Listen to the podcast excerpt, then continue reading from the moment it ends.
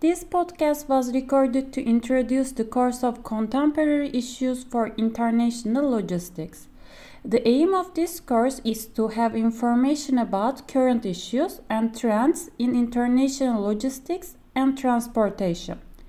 The main topic of the course are supply chain practices and strategies, logistics performance index, logistics infrastructure of Turkey, corporate social responsibility in logistics, green logistics practices and case studies, sustainability in logistics, reverse logistics practices, current issues in food logistics. With this course, students will be able to interpret and create supply chain strategies and relations and they will be able to use the theoretical and practical knowledge gained from the course to develop sustainable logistic pra practices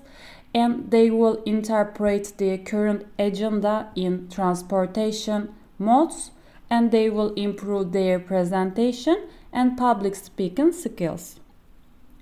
The topics of the course include transportation and logistics, strategies in supply chain management, relationship management in supply chain,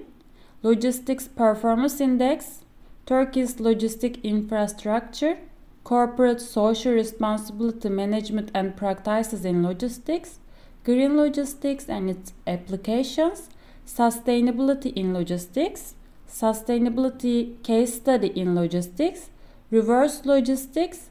reverse logistics application in industries.